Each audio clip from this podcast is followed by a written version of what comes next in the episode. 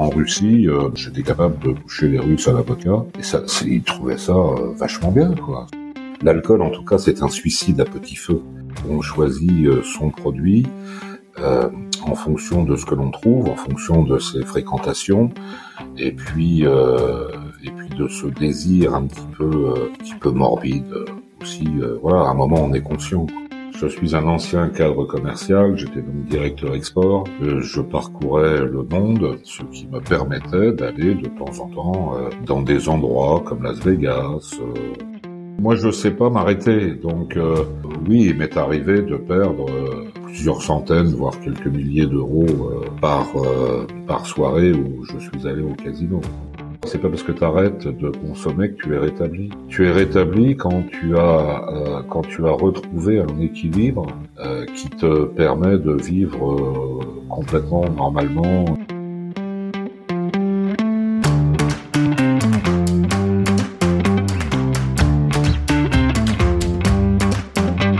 Bonjour et bienvenue dans Tout Sacro, le podcast dédié aux dépendances.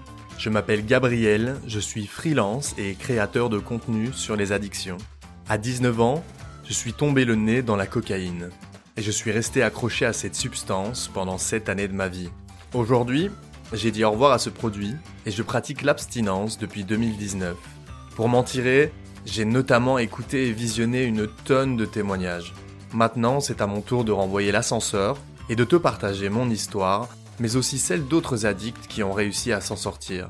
C'est quoi l'addiction et comment est-ce qu'on s'en sort?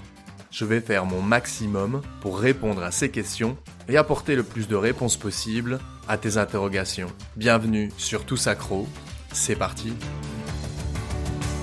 Salut Hervé, bienvenue sur euh, bienvenue sur le podcast. Je suis ravi de t'accueillir. Bonjour Gabriel, je te remercie. C'est très sympa de te retrouver ici. On a on a finalement réussi à, à d'un point de vue technique à s'organiser pour que cette euh, cet échange audio euh, ait lieu. J'en suis j'en suis très content. Euh, ce que je veux bien, euh, ce que je veux bien, c'est que tu commences par te présenter en expliquant un petit peu ce que tu fais aujourd'hui, et puis après, euh, je démarrerai avec les questions. Alors, euh, oui, bien sûr. Moi, je suis. Euh, comment me présenter? En fait, je me présente non pas parce que ou parce que je fais. Je fais aujourd'hui de la prévention de conduites addictives au travail, c'est-à-dire en entreprise, mais aussi en collectivité, un petit peu sur le lieu où la personne passe le plus clair de son temps, puisque c'est c'est un petit peu là que vont s'exprimer euh, les, les, conduites. Et c'est ce que je fais aujourd'hui après un, un, long cheminement. Voilà, je me suis euh, formé ces trois dernières années. Euh, j'ai passé un DU en addictologie. J'ai suivi des cours au CNAM euh, sur les risques psychosociaux et puis j'ai adopté la, la posture de l'accompagnant dans, dans, une école spécialisée pour ça. J'ai également appris à transmettre des compétences, c'est-à-dire à devenir formateur, et tout ça pour faire de la de la prévention des conduites addictives. D'accord, super intéressant. Euh, c'est enfin c'est chouette euh, de, pour moi de discuter avec euh, avec quelqu'un comme toi parce que ça me donne euh, ça me donne de la visibilité sur les choses qu'on peut faire après avoir eu un parcours comme comme le mien et je vais pas dire comme le tien parce qu'on n'a pas le même parcours mais on va dire un parcours dans dans, dans l'addiction dont on va parler évidemment t'es pas là par hasard sur ce podcast qu'est-ce que tu penses toi de tu vois, parce que pour l'instant, moi, sur les réseaux sociaux, je suis un peu agressif dans le sens où euh, je me présente comme un ex-addict à la cocaïne, ce qui en fait en soi n'est pas un terme très correct, dans le sens où on n'est jamais vraiment ex-addict, on est euh, euh, ex-dépendant, puisque addict, on le reste, on le reste toute sa vie.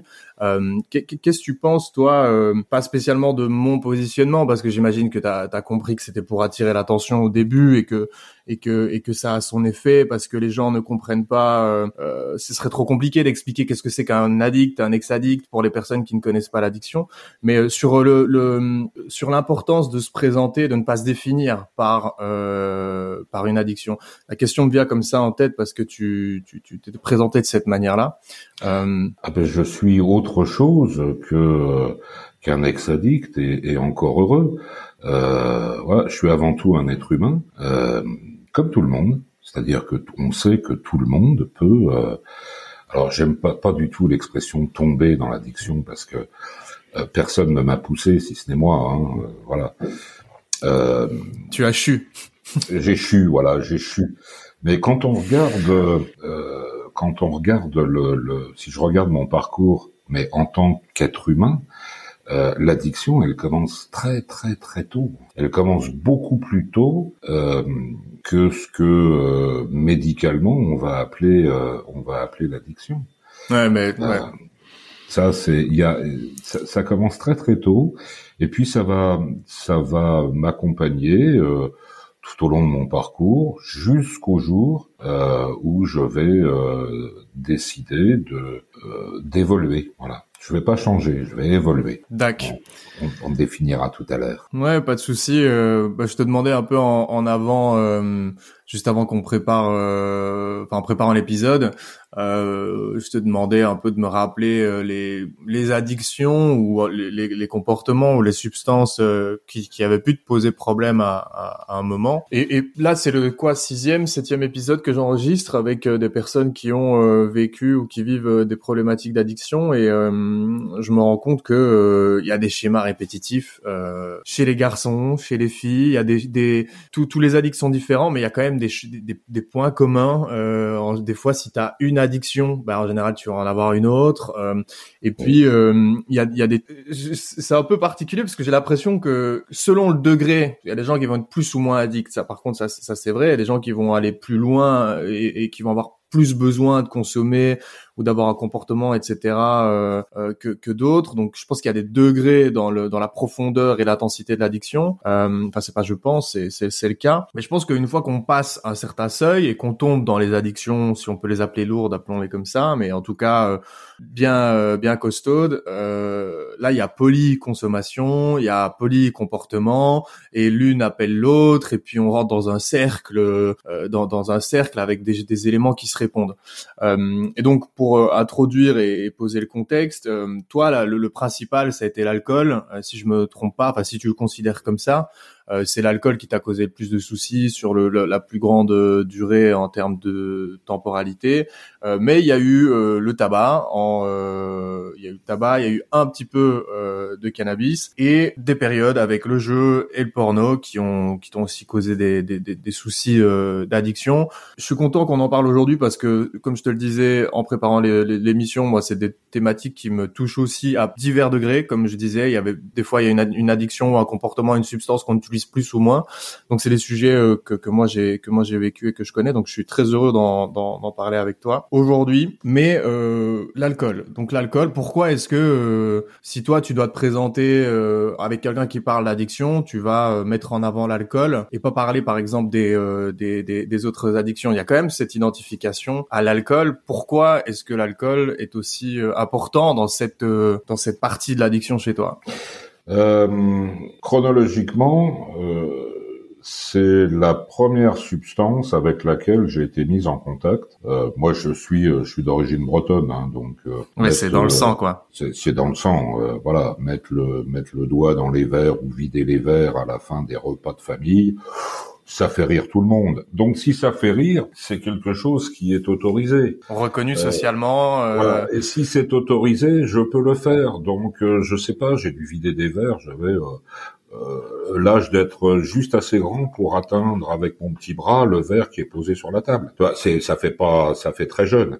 Ma première réelle biture, je m'en souviens, c'était en Bretagne, c'était en à la ferme, hein, euh, une des fermes de la famille, ou une ferme d'un cousin, d'un oncle, je sais plus. Euh, et je remplissais des bouteilles de cidre. Euh, mais remplir des bouteilles de cidre à genoux dans une pièce pas éclairée, bah forcément il y en a un petit peu trop dans la bouteille. S'il y en a un peu trop, tu goûtes quoi. Et puis c'est pas éclairé, c'est dans la pénombre, t'es dans le noir. Je fais ça pendant je sais pas trois quatre heures. Je suis sorti, je suis tombé, je me suis écroulé. Ça a fait rire toute la famille, évidemment. Tout le monde avait deviné que euh, j'avais un peu bu euh, trop de cidre. Alors, euh, je sais pas, je devais avoir une dizaine d'années euh, à l'époque, donc c'est vraiment tout petit, tout jeune. mais j'ai appris après que le cerveau, il enregistre. Donc, j'avais, de par de par mon hérédité familiale aussi, hein, il y a une lignée de buveurs dans la famille. Euh, ça saute des générations, ça change, etc. Mais, mais on reste, euh, voilà. Et puis cette expérience, bah, ça a fait que euh, à un moment de ma vie, euh, j'ai eu besoin de me tourner vers une source de, de réconfort et de plaisir, euh, et je suis allé euh, vers euh, vers l'alcool. Voilà, au départ sans sans intention, bien évidemment, de perdre le contrôle. Mais ça, je connais pas un addict qui souhaite perdre le contrôle. Hein. Après, il y a eu le tabac. Après, il y a eu il y a eu le porno parce que c'était interdit et, et tout ce qui était interdit intéressait. Quelques expériences de cannabis, mais le cannabis ça pas, ça a jamais été mon truc. Euh, je mélangeais. Après, pour moi, l'addiction, si tu veux, c'est, enfin, la substance ou le comportement, c'est le moyen d'expression de la maladie chez une personne. C'est-à-dire que c'est l'expression d'un mal-être en fait, l'addiction. C'est un, on ira peut-être plus loin, mais pour moi, l'alcool, en tout cas, c'est un suicide à petit feu. Mmh c'est pas autre chose. Et, et en fait, euh, bah, on choisit, euh, on choisit euh, son produit euh, en fonction de ce que l'on trouve, en fonction de ses fréquentations, et puis euh, et puis de ce désir un petit peu, un petit peu morbide aussi. voilà, à un moment on est conscient, quoi. Mais mmh voilà, ça, non, non, mais... c'est mon expérience. Qui me ouais, carrément, carrément. Et je te rejoins, je te rejoins évidemment. Hein, T'as déjà lu mes textes, on a déjà discuté. Euh, là, je te disais, c'était le septième, euh, la septième personne avec qui euh, je discute de ça pendant, euh, voilà, on se concentre pendant une heure et demie, deux heures et on discute de, de, de l'addiction. moi, moi, la vision que j'ai de l'addiction, c'est énormément de ressenti. C'est celle que je vis à travers les autres, c'est celle de mon papa, c'est celle des gens que j'ai fréquentés à l'époque. et j'ai toujours eu cette intuition, même avant de commencer à, à me former. D'ailleurs, je t'avais dit, j'ai, je démarre un MOOC en ce moment sur les addictions pour un peu forger mon mes connaissances théoriques et, et, et dire le moins de bêtises possible en ce moment. Euh, mais donc ce que, ce que je voulais dire, c'est que moi j'avais une vision d'addiction du ressenti, c'est-à-dire euh, euh, qu'est-ce que ça fait sur moi? beaucoup, enfin, je me suis beaucoup auto-analysé. j'ai beaucoup écrit pour essayer de comprendre ce que je vivais, ce que je ressentais, etc. Et plus je discute, plus je me rends compte qu'il y a ces fameux points communs avec la recherche de combler un mal-être, cette euh, cette impression, enfin pas cette impression, cette sensation de suicide lent qui chez moi était consciente. À un moment donné, avec la coke, c'était euh, clair, net et précis. Je prenais des quantités de plus en plus grosses des lignes de plus en plus grosses pour que ça me fasse mal avec l'espoir que la ligne que j'allais prendre allait euh, faire que tout s'arrête quoi que mon cœur lâche que ma tête mmh. saute je ne savais pas euh, et pourtant quand on quand j'entends euh, les psychiatres les psychologues etc euh, il faut pas faire de généralité voilà comment je, moi je le ressens c'est que j'ai l'impression et la sensation que toutes les personnes que je connais qui sont tombées dans l'addiction le sont tombées parce qu'il y avait un profond mal-être. Et quand j'entends le discours des psychiatres, des psychologues et des gens qui parlent de l'addiction, euh, c'est pas le discours que j'entends. C'est il y a plein de possibilités, ça peut être génétique, la génétique c'est 40 à 60% euh, et il y a, plein d'autres facteurs, etc. Ok, il faut plein de facteurs environnementaux, euh, la façon dont tu as grandi, l'environnement, tout ça va, va, va jouer. Mais par contre, j'ai l'impression que que que, que, que, que, le milieu de la médecine, etc., ne se prononce ne, ne se prononce pas euh, sur le fait que c'est pour combler un mal-être. On va parler, bah voilà, les gens euh, recherchent parfois juste le plaisir. Même toi, t'en as parlé. Tu disais voilà, l'alcool. Euh, quand j'ai eu envie de me faire plaisir, je savais que ça existait. tu vois, comment est-ce que toi tu perçois ce truc-là avec les autres addicts Et parce que j'ai l'impression que l'addict va faire une généralité par rapport à son ressenti et que la science dit attention, il faut pas faire de généralité. Et moi, j'ai une dissonance cognitive entre ces deux discours et je voulais avoir ton, ton ressenti là-dessus. C'est difficile de faire des généralités. Moi, je, euh, alors, je, pour revenir 30 secondes sur le, le MOOC que tu vas suivre, c'est très probablement celui que j'ai suivi. Euh, euh, c'est comprendre les addictions. Euh, oui, avec l'équipe de Caria, le, c'est ça. Ouais. Voilà, donc il est, il est très très bien. Et effectivement, ça aide beaucoup à, à, comprendre ce qui se passe. Euh, après, le discours du médecin, c'est un discours qui est scientifique. Et un discours scientifique, c'est un discours qui doit être prouvé, c'est-à-dire il faut qu'il y ait une étude qui démontre que. Alors, on est dans un domaine où euh, l'étude qui démontre que bah, elle coûte très cher, elle est difficile à monter et, et c'est pas facile. Donc ils prennent, euh, et je les comprends, hein, des, euh, des, précautions de langage, dire en disant pas de conclusion hâtive parce que scientifiquement ça n'est pas démontré. Je le comprends. Euh, lorsque je vais dans, dans des groupes de parole, lorsque je suis dans mon association de, de patients experts, euh, enfin c'est pas la mienne, hein, mais lorsque je suis euh, avec les autres membres, euh, oui, on va retrouver des, des, points communs. Mais après, de là à dire, j'en fais pas de généralité. Oui, il y a des, il y a des choses qui se croisent. Peut-être que celui qui l'a le, le, mieux exprimé, c'est ce, cet addictologue, ce médecin canadien que tu connais, qui s'appelle Gabor Maté, et qui a fait le lien entre le traumatisme euh, le traumatisme, c'est pas ce que ce qui est décrit comme un trauma par euh, Vox Populi, mais ce qui est ressenti comme un traumatisme et qui va qui va créer une fragilité et l'addiction qui va venir derrière. Et je pense que cette approche-là, en tout cas moi quand je l'ai euh, euh, découverte il y a quelques années, je me suis dit waouh, il parle de moi quoi. C'est exactement ça. Bah, c'est bien, tu, tu, tu, tu, vois où je voulais t'emmener avec cette question. Euh, quand j'ai découvert euh, Gabor Maté, pour expliquer, euh, comme tu disais, c'est, c'est un psychiatre, médecin, en anglais c'est, c'est physicien, mais c'est, c'est physician.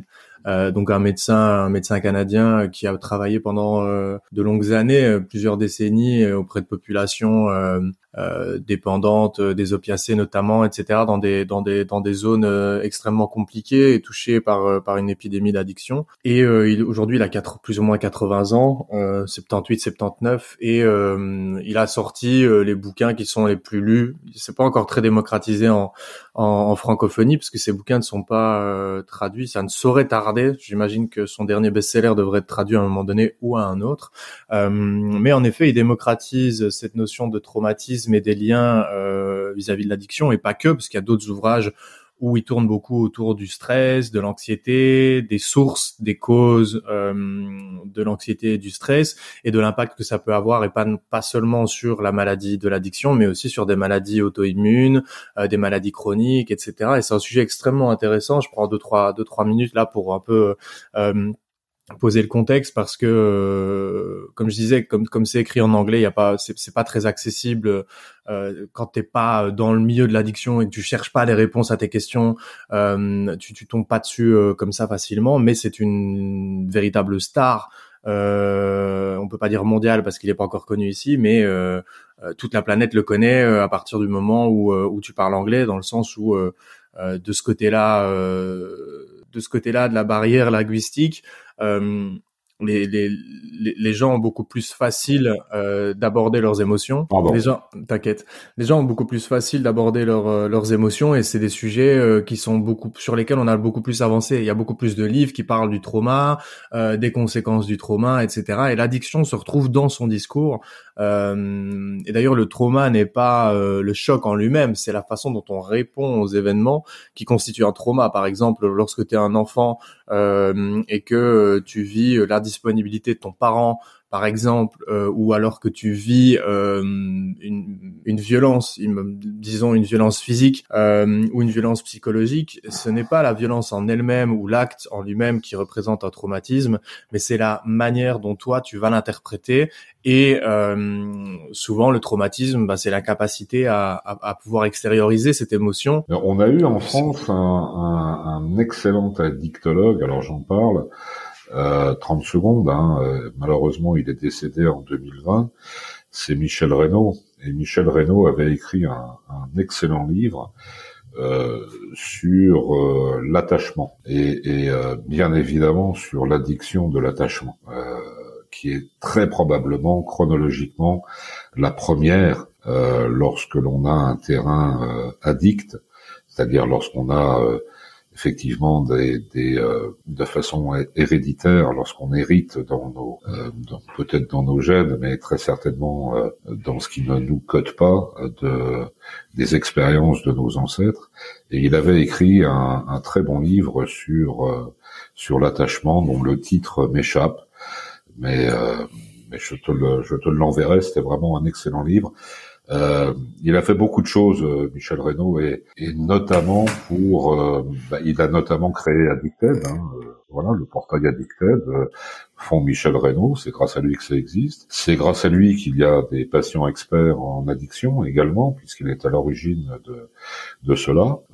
et malheureusement, il nous a quittés de manière brutale en, en 2020. Voilà. Ouais, tu parles d'un sujet. On mettra les, enfin, je mettrai les liens euh, du, bouquin euh, pour ceux que ça, ça peut intéresser. Et même moi, je pense que je l'ai pas lu, donc je, je, je vais euh, faire tout pour me, me, le procurer. Mais ce sujet d'attachement, on en revient à, à, à Gabor Maté et à, et à, et à ce qu'il explique. Et à, c'est pas vraiment une théorie en fait, parce qu'il apporte pas mal de d'expériences. De, il apporte, euh, euh, des, il fait des liens entre des études. Enfin voilà, il démontre un petit peu ça. Euh, oui, est-ce, est que dans le scientifique on appelle ça une théorie ou pas? Je, je, ne sais pas, mais en tout cas il démontre un point de vue et qu'il est ressenti par, bah, par par euh, les personnes concernées, quoi. Et, parler de l'attachement, on fait une petite euh, petite parenthèse, mais euh, moi, je d'ailleurs, je l'ai écrit dans mes textes. Et c'est pas possible que tu que tu l'aies lu, mais je considère que ma première addiction, c'était euh, c'était l'attention, euh, moi, dans mon cas personnel, l'attention de, de, ma maman, euh, avec qui j'avais une relation extrêmement particulière,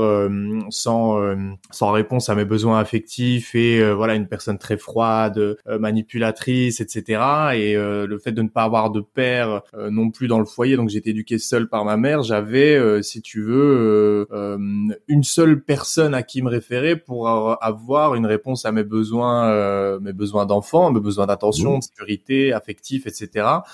Et de par sa personnalité, euh, de par euh, justement cette, ce besoin de pouvoir, de supériorité, de manipulation, etc., euh, elle a joué avec ça. En, en, le, fait d'avoir un enfant, c'était plutôt un, le fait d'avoir un objet pour elle qui allait assouvir son besoin euh, d'image sociale, etc. Et, et je, en faisant le, le parcours, en, en, analysant en rétro, euh, tu vois, analysant si tu veux tout mon parcours, je me rends compte que c'est là le premier mécanisme d'addiction euh, avec une puissance inouïe parce que quand t'es un gamin, t'as un bébé et que euh, c'est physiologique, c'est même pas euh, tiens j'ai besoin d'amour, j'ai besoin d'attention en tant qu'adulte on, on pourrait avoir la, la fausse impression que, que c'est un que c'est un caprice ou que c'est voilà quelque chose de pas bien compris. Là en tant que bébé c'est un besoin pour se développer. Et, et moi dès la naissance c'est à ce moment-là que j'ai tout de suite été accro si tu veux à quelque chose que je ne pouvais pas avoir et j'avais un peu ce chaud froid de je suis présente, suis absente, je suis présente, je suis absente, et en plus de temps en temps, je suis violente. Donc il y avait, euh, je décris euh, cette relation euh, que que, que j'ai eue avec euh, avec ma maman comme une addiction à l'héroïne, parce que quand j'entends les gens raconter la violence de l'addiction et la recherche du produit à l'héroïne, j'ai vécu exactement la même chose dans cette relation sociale qui était la relation mère-fils et fils-mère. Et c'est quelque chose que j'ai retrouvé aussi et que j'ai répété évidemment parce qu'on ne fait pas les choses à moitié euh, avant de euh, avant de comprendre ce qui s'est passé dans notre vie. C'est quelque chose que j'ai répété avec les filles, avec les copines, évidemment, qu'on on, reproduit des schémas qu'on qu'on a connus. Euh, je suis resté jusqu'à il y a voilà il y a cinq ans, la, la dernière copine dont je me suis séparé, bah sans, sans, sans très grande surprise, avait exactement les mêmes comportements. Moi, je me comportais je me comportais de la même manière aussi. Donc c'est une dualité. C'est voilà il faut deux personnes pour que les relations euh, toxiques euh, se construisent. Euh, mais j'ai repéré ça dans mon parcours et là on parle ni de comportement ni de produit. Et donc on en arrive à reparler à parler du, sujet que que t'as que un peu mis, c'est ce fameux attachement que moi aussi je vois comme une addiction et comme la première addiction. la, naissance de l'addiction, si je devais moi décrire mon parcours, je dirais que ça vient de là. Je sais pas ce que tu en penses de ça. Après, euh, alors là, là, je parlais de, de, Michel Reynaud. Moi, dans mon parcours personnel, je n'irai pas jusqu'à euh, jusque là. Oui, mais après, euh, on a tous des histoires évidemment euh, on a tous différentes. Hein. Moi, je te parlais de la façon dont je voyais l'attachement et de comment euh, comment j'avais ressenti ce. si je devais donner le point de départ de la du phénomène de l'addiction et de cette relation de dépendance, c'est là que je le situe chez moi, quoi. Et je te demandais, est-ce que ça t'évoquait quelque chose? Bah, L'attachement, oui, évidemment, mais pas forcément. moi, je considère que euh, j'avais un terrain, j'avais un terrain addict, et donc je pouvais, et, et c'est en fonction de mes euh, de mes expériences à moi que j'ai développé des addictions euh, comportementales ou sur ou sur des substances, dont notamment l'alcool. Mais mais je n'avais pas de, de relation toxique euh, avec mes parents, euh, euh, donc je n'ai pas, je n'ai pas développé cette, ce, ce problème-là. Ouais, comme quoi. Comme, comme quoi, on est tous, voilà, c'est très différent, et c'est chacun qui va sur la base d'un terrain qui est commun à tous les à, tous les les, les, les malades addicts sur la base de ce terrain commun la la maladie va sortir d'une manière ou d'une autre, un petit peu ce que, ce que je te disais au tout début. C'est l'expression en fait, euh, et cette expression, elle se fait y compris dans euh, la relation à l'autre et la toxicité de la de la relation à l'autre. Et justement, qu'est-ce que tu appelles, euh, qu'est-ce que tu veux dire par expression de cette maladie euh... Bah, Pour moi, le, le le fait d'être euh, d'avoir un potentiel addict, c'est un d'être potentiellement euh, addict, euh, c'est juste un, un symptôme, j'allais presque dire, de déséquilibre en fait. Moi, je euh, j'aime beaucoup l'équilibre qui est normalement ce que nous devrions être, c'est-à-dire parfaitement équilibré. Et puis on a des déséquilibres qui sont internes, externes. Enfin, il y a plein de. On, on, peut mettre le mot déséquilibre sur tout si je ressens de la joie, je, je, sors de mon équilibre et je vais aller vers la joie. Donc, euh, pourtant, c'est quelque chose de très sympa. Hein. Ça va être la même chose pour euh, la colère. Je vais euh, toutes mes émotions. Je vais sortir de mon équilibre et je vais ressentir quelque chose qui qui va me déséquilibrer. L'addiction, ça fonctionne exactement de la même manière. Je euh, si je prends euh, si je prends un rail de coke, euh, je vais être stimulé. Tu connais, tu sais très bien ça.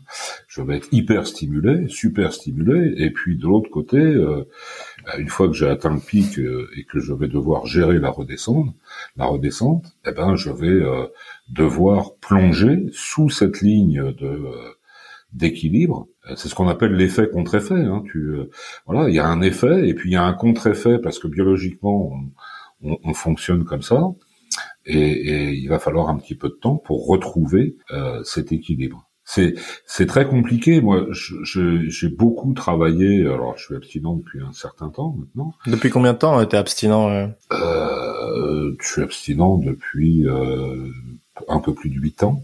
Et euh, d'alcool. Je, hein, je, peux te poser, oui, bien sûr, mais je peux te poser la question de, je peux te poser la question de comment euh, comment euh, s'est passé euh, cette abstinence. Est-ce que c'est huit années euh, sans une seule goutte d'alcool, ou est-ce que comme la maladie de l'addiction évolue par rechute ou dérapage, est-ce que toi tu as à certains moments refait des des rencontres avec avec l'alcool? Non, j'ai refait. Alors oui et non. En, en abstinence pure, euh, je vais sur mes huit ans, mais ça fait sept ans, euh, bientôt sept ans et demi. Voilà. C'est-à-dire hmm. qu'il y a eu au cours de la première année, et ça c'est commun à énormément de, de gens qui boivent. Euh, en fait, j'ai eu trois, les trois premiers mois, euh, j'étais sur un petit nuage. Ah, j'ai pas connu ça. Tiens, décris-moi un petit peu ce qu'on appelle cette fameuse euh, euh lune, euh, lune, lune, de quoi? Lune de fiel? Non, lune de.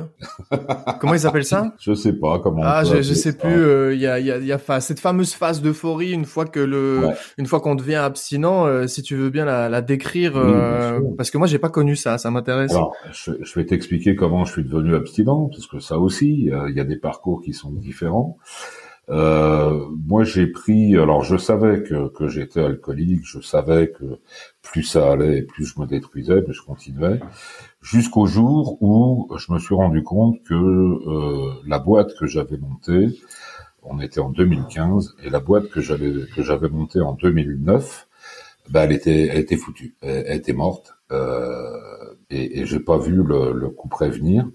Et d'un seul coup, là, euh, je me suis, enfin, ça a été un choc euh, énorme. Et euh, je suis retourné voir mon médecin et je lui ai dit, il faut faire quelque chose. Il m'a envoyé et il m'a trouvé de la place tout de suite dans un centre de cure à Dijon. C'était ta volonté d'aller en cure Ah oui, oui, oui, oui. oui. Quand il m'a dit il faut faire une cure parce que mais à l'époque, je, je, buvais beaucoup. Voilà, je ne pas, pas faire un concours de voilà. Non, mais tu peux quand même donner une, une, idée euh, de. Pour donner une idée, c'était euh, à minima une bouteille, euh, un litre d'alcool fort par jour. Euh, tous les alcools forts sont vendus dans des grandes bouteilles hein, en grande surface. Et puis, en fonction de, de l'état, de l'humeur et des possibilités, bah, du, du, des cubis de rosé que je planquais à droite à gauche. Voilà. Ouais, ouais. Donc c'était. Euh... Bah, en fait, je te pose la question. Euh... Bah, j'étais alcoolisé à 24. Ouais, mais c'est. On, on, peut dire qu'un litre d'alcool fort et euh, euh accompagné de de de, de rosé euh, tous les jours, c'est un stade de l'addiction, de l'alcoolisme quand même avancé. Euh... non, non, mais ah c'est. Enfin, je dis ça, je dis ça parce que c'est c'est pour situer quand même. Tu vois, au cas où quelqu'un serait concerné de près ou de loin. Euh, on, on, on, en parle ouvertement, mais euh, mais un litre d'alcool fort par jour euh, avec potentiellement plus certains à certains moments, on, arrive, ça, ça devient dangereux, vraiment très dangereux pour la santé, quoi. Donc oui, mais mon alcoolisme, il a commencé à partir du moment où je ne, je ne, je ne me limitais plus à un whisky le soir, mais où euh, le whisky est devenu double, voire triple, et à partir de là, euh, sans, euh, sans que je m'en rende compte, hein, je m'en suis rendu compte a posteriori, à partir de, de ce moment-là, je devenais euh, alcoolique, c'est-à-dire que je devenais dépendant à l'alcool, et ensuite ça n'a fait ça n'a fait que qu'empirer. après un alcoolique va te dire de toute façon toutes les bonnes, toutes les fausses bonnes raisons pour boire, elles existent. Hein, euh, je suis pas content, je prends un verre. Je suis content, je prends un verre. Euh, il pleut, je prends un verre. Il fait beau, je prends un verre. Voilà, c'est, ça devient, euh, ça devient un, un, tel besoin qu'à la fin, tu te passes des excuses et tu vas tout simplement dans tes cachettes favorites vider ta, ta bouteille d'alcool. Hmm. Bon, ça m'a pas empêché de travailler pendant pendant un certain temps, mais mais le jour où je me suis aperçu que la boîte que j'avais montée était condamnée, euh, bah j'ai, j'ai, je me suis dit il va falloir faire quelque chose parce que j'avais ouais. j'avais 51 ans. Euh, donc 51 ans, c'est euh, c'est déjà âgé sur le marché de, du travail. Et, et, il fallait que je fasse quelque chose. Mon médecin m'a dit il faut euh, il faut une cure. Je dis bon bah s'il faut une cure, on va en cure. Je je savais pas vers quoi vers quoi j'allais et je suis parti en cure. Euh, alors pour la petite histoire, parce que j'aime bien celle-là, le centre de cure, il était situé dans une adresse que je peux pas oublier, c'était boulevard du Chanoine Kir. Et j'ai trouvé que pour un alcoolique, aller boulevard du Chanoine Kir, forcément, ça ne pouvait être qu'une bonne idée. Voilà. C'est là que j'ai... Euh, alors là, la cure a duré euh, trois semaines et demie à peu près. Euh, et c'est là que j'ai croisé les groupes de parole, c'est-à-dire au, bout de deux semaines, j'ai dû avoir les, des, des, contacts avec des groupes de parole qui sont venus dans, dans le centre de cure nous parler, euh, nous parler de rétablissement. Euh, alors bon, moi à l'époque, je pensais que le rétablissement c'était quand tu arrêtais de boire, quoi. Voilà. En fait, c'est pas ça du tout. Mais, mais après, il faut le temps de le découvrir. Quoi qu'il en soit, lorsque je suis sorti de cure, ce qui est toujours une étape très euh, très délicate. Ça se passe comment la cure, si tu veux bien euh, Ah la cure. si tu veux bien m'expliquer, parce que euh, y a, je, trouve qu'il y a une mauvaise image et d'ailleurs rien que ce mot-là me paraît me, me, paraît compliqué dans dans dans, dans l'esprit des gens, parce que pour quelqu'un qui n'est pas addict, dire cure de désintoxication, je trouve ça extrêmement stigmatisant. J'ai pas dit de désintoxication. Hein. Oui, mais bon, tu vois. Mais oui, on est d'accord. mais t'es d'accord avec moi que si on dit cure, on a de toute façon le mot désintoxication qui vient derrière dans l'esprit, tu vois. Euh, je comprends que dans ta bouche, c'est pas comme ça que tu veux le dire. Mais si tu dis je suis parti en cure ou quelqu'un va faire une cure ou quelqu'un va aller en cure, on pense tout de suite à désintoxication. Et donc, euh, c'est un détail. C'est un détail. Oui, oui, c'est un détail. Oui, oui, mais voilà, c'est ça. Mais ce que, ce que, je, que je veux bien, c'est que tu m'expliques euh, bah, comment ça se passe en fait, parce qu'on parle plutôt de sevrage en fait. C'est ça, le, la, la, euh, ce qu'on appelle la cure, c'est la partie du sevrage, c'est-à-dire euh, apprendre à ton corps à ne plus à ne plus avoir besoin euh, de du produit qui te posait problème. Donc comment ça s'est passé euh, Comment ça s'est passé la cure? Ça dure combien de temps? Qu'est-ce qui s'y passe Si tu veux bien un peu décrire? Moi, je suis resté, je suis resté trois semaines et demie, mais mais j'ai l'impression aujourd'hui que les cours que les cures sont où les périodes de sevrage sont plus courtes. Médicalement, de toute façon, il faut euh, il faut une douzaine de jours pour être euh, physiquement sevré d'alcool. Ah, c'est une dizaine. Euh, je, je, sais plus pourquoi j'avais vu 4, 4 à 6 jours, mais c'est une douzaine, ouais. Il me semble que c'est une douzaine. Ok, d'accord. Donc c'est pas, c'est pas sur une échelle de 20 années d'alcoolisme, hein. c'est rien du tout, quoi. C'est rien. C'est c'est rien.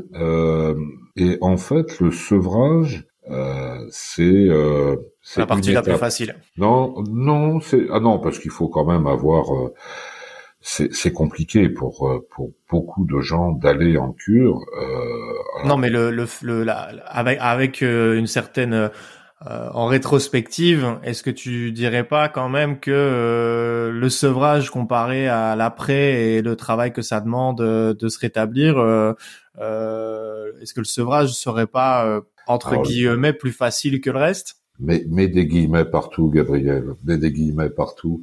Euh, mais oui, c'est une c'est un endroit où on est en milieu protégé. C'est-à-dire qu'il y a toujours quelqu'un qui est là, non pas pour euh, savoir si tu as enfreint les règles, mais euh, pour t'accompagner sur un chemin où tu commences tes premiers pas d'abstinent. Et bien évidemment, quand tu es addict, moi je ne pensais plus qu'à trois choses, sinon ma boîte n'aurait pas coulé. Je ne pensais plus qu'à m'approvisionner, ce qui était compliqué puisqu'à l'époque j'habitais un petit village, enfin un petit village, il y avait que deux supermarchés. Euh, donc m'approvisionner, pouvoir euh, euh, m'alcooliser sans trop qu'on me voit quand même, parce que j'étais bien conscient des problèmes. Et puis gérer mes descentes, euh, c'est-à-dire ne pas laisser de traces euh, et, et, récupérer euh, récupérer physiquement. Donc quand je me suis retrouvé en cure, je me suis retrouvé dans un univers où il y avait quelqu'un euh, euh, bah, qui me, je me souviens, on, faisait des activités physiques. Moi, je faisais plus d'activités physiques. Shooter dans un ballon, c'est un truc que j'avais pas fait depuis des années et qui m'intéressait plus. C'est quelque part, on te, euh, c'est bon pour ton corps, mais c'est aussi bon pour ton cerveau puisque on te fait découvrir qu'il y a d'autres activités que les trois que tu pratiquais ou que je pratiquais euh, de manière continue. Et c'est, c'est dans cette période de sevrage que j'ai croisé les associations de, ce qu'on appelle les associations d'anciens buveurs. Alors il y en a plein. Euh, et j'ai choisi de rejoindre celle. j'ai rencontré un gars qui, qui a tenu un discours euh, merveilleux et, et j'ai dit, ben, ce, il était sobre depuis, euh, à l'époque déjà, au moins une dizaine d'années. Euh, enfin, il était abstinent depuis une dizaine d'années. Euh, et, et j'avais envie de ça, quoi. J'avais envie de de cette de cette vie sans alcool. Euh, donc, je suis allé euh, et j'ai rejoint un groupe de parole. Voilà, pendant euh, pendant un bon moment. Enfin, j'y suis toujours, de manière épisodique. Et ça t'apporte ça t'apporte quoi les, les groupes de parole alors le groupe de parole au départ, euh, ben, j'ai vu des gens qui étaient comme moi, euh, et puis des gens qui étaient euh, clairement rétablis, peu, mais clairement rétablis, et puis des gens qui étaient sur le parcours, euh, sur le chemin du rétablissement, euh, et qui modifiaient, euh, qui modifiaient un petit peu bah, tout ce qui, tout ce qui fait ta vie, quoi ils avaient retrouvé, euh, bah, retrouvé une vie sociale, puis retrouvé une vie professionnelle, et puis retrouvé une vie amoureuse, et puis euh, euh, tout ce que tout ce que moi je n'avais plus de toute façon. mais et tout ça, bah, il le il le regagnait petit à petit, et toutes les semaines, on se retrouvait autour d'une table et et on en parlait, et, tout simplement. Alors euh, moi, j'étais euh, j'étais chez les alcooliques anonymes. Hein, euh, alors, Maintenant que je le dis, je suis plus anonyme. Enfin, c'est compliqué l'anonymat. Oui, mais enfin bon, il faut quand même pouvoir à ceux qui ne connaissent pas euh, ce genre de, de, de, ressources euh, savoir que ça existe et au moins avoir un, un, peu d'informations là-dessus. Voilà, hein. il y a, d'autres groupes, des, groupes. Il faut, je sais pas comment fonctionnent les autres. Je sais très bien comment fonctionnera parce que parce que j'y suis resté, puis j'y suis toujours. Euh, je me suis abstenu pendant pendant très longtemps d'aller en réunion parce que je ne trouvais plus ce que j'allais y chercher. Mmh euh, et j'y retourne maintenant parce que euh, parce que je ne tiens pas à perdre le le, fil avec des gens euh, qui viennent en réunion et qui sont dans la situation où j'étais moi il y a euh, il y a huit ans. Voilà. Ouais, c'est ça. En fait, c'est moi, je je je, je n'y suis pas encore allé. je pense que j'irai faire un tour un jour. Parce que voilà le podcast moi répond un petit peu à, un des piliers à une des étapes hein, de, de, de, des alcooliques anonymes de ce que moi je j'en connais un petit peu. Je, me demande c'est pas la treizième ou la douzième étape qui est de partager euh, je sais pas comment ils appellent ça, partager le message. Il y en a que 12, il y en a que 12. Oui, la 12, voilà. C'est la douzième. Mais donc c'est la douzième. Euh, c'est la douzième et euh, en gros, je, je pense, hein, si je me trompe pas, pour avoir déjà entendu parler de ça, c'est euh, euh c'est la transmission en fait, pas du message parce que c'est pas, il y a pas un message universel, mais en, tout cas c'est euh, de transformer. Moi c'est comme ça que je le, je le perçois, c'est de transformer euh, ce qui nous est arrivé d'une manière ou d'une autre. Alors c'est pas obligatoirement de le faire comme moi publiquement et de parler euh, euh de, de, de, de, parler de ça euh, ouvertement, mais ça peut être simplement euh, enfin, c'est voilà, pour moi, c'est le, comme je le vois, c'est la, la, façon dont on va transformer et dont on va faire quelque chose de de, de, de cette histoire-là. Et euh, à travers les groupes de parole, ça peut être aussi euh, la présence pour ceux qui sont pas, enfin, qui, qui, vivent ce que nous on a vécu avant. Euh, comment comment tu la décrirais euh, cette cette fameuse étape, cette dernière étape de. Pourquoi est-ce que c'est important, tu penses, pour un addict de de continuer de parler, de continuer d'être dans la proactivité de de de de, de ce message de rétablissement. Dans le dans le groupe de parole, c'est important euh, que des anciens soient là euh, pour accueillir la personne qui pousse la porte. Euh, chez les alcooliques anonymes, il y a en fait le la seule condition pour venir dans une réunion, c'est euh, d'avoir envie d'arrêter de boire. Alors si c'est NA, c'est d'avoir envie d'arrêter de consommer. Donc euh, tu peux y aller. Moi j'ai vu des gens qui étaient euh, euh bah, qui n'étaient pas euh, voilà qui, qui avaient bu avant avant une réunion, mais mais ils cherchaient le chemin pour euh, pour s'arrêter. moi j'ai trouvé mon chemin pour arrêter entre le, le, sevrage médical, le suivi en XAPA, le le groupe de parole puis derrière, euh, sur un, un, très gros travail euh, personnel sur euh, ben, sur ce que je suis en fait. Et là, je me suis servi d'autres outils. Je me suis servi de philosophie. Je me suis servi d'autres d'autres outils pour reconstruire non pas la personne que que j'étais avant, parce que ça n'a pas de sens de, vouloir ressembler à ce qu'on était avant, mais pour devenir la personne que je n'étais pas et, et, euh, et, et faire euh, bah faire que cette personne soit euh, soit beaucoup plus équilibrée et, beaucoup plus à l'aise, que ce soit bah, dans son environnement, dans ses comportements, avec avec de nouvelles valeurs sur lesquelles je ne déroge pas. C'est vachement important. C'est et, et, tout ça, ça fait, ça donne un sens à ce que je fais aujourd'hui, professionnellement ou, euh, ou socialement. Il y a, y a des choses qui sont euh, extrêmement importantes pour moi. Euh, ça m'a donné de la profondeur, en fait. Ouais, bah oui, je te rejoins. Est-ce que toi, tu dirais que euh, tu as une certaine gratitude pour cette maladie, l'addiction et ton parcours? Alors la gratitude, c'est quelque chose que l'on utilise très fréquemment chez les chez les Arabes, hein, bien sûr. Euh, et, oui, euh, oui, moi j'ai de, la gratitude.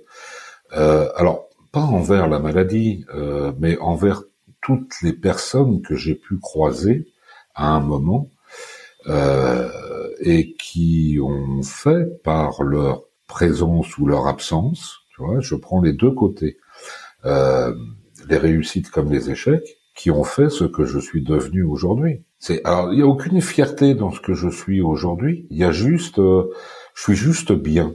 Voilà, et c'est ça que je veux partager. C'est le rétablissement. Euh, c'est pas arrêter de consommer. Euh, arrêter de consommer, c'est une étape du rétablissement. Mais derrière, il y a tout un travail. Euh, je, je, vois des gens qui sont, euh, euh alors j'en parle avec eux, hein, qui sont dans le combat, qui sont dans la lutte. Euh, et tu luttes pas contre contre une addiction. Tu luttes pas contre une substance. C'est si tu luttes, tu perds. Donc en fait, il faut euh, moi j'ai accepté que j'ai un terrain euh, euh, d'addict. Je, vais te raconter une anecdote qui concerne le jeu. Le jeu, ça, ça occupait une place pendant euh, allez, quelques années. Il se trouvait que c'était des années où j'allais à Las Vegas professionnellement, donc je, mhm. pas de dessin. J'ai voilà, j'ai perdu euh, un peu d'argent, comme on dit. mais surtout, euh, je me suis rendu compte avec Internet bah, qu'on pouvait jouer, qu'on pouvait euh, s'abonner, qu'on pouvait perdre, qu'on pouvait faire des super grilles, etc., etc. Et on pouvait surtout y laisser euh, tout son fric. Quoi. Mm-hmm. Et aujourd'hui, je, je ne joue au loto que si le pactole est à 17 millions. Je ne joue à l'euro million que si le pactole est à 71 millions. Ne me demande pas pourquoi c'est 17 et 71, c'est le 1 et le 7, hein, je ne sais pas pourquoi. Je suis parti là-dessus.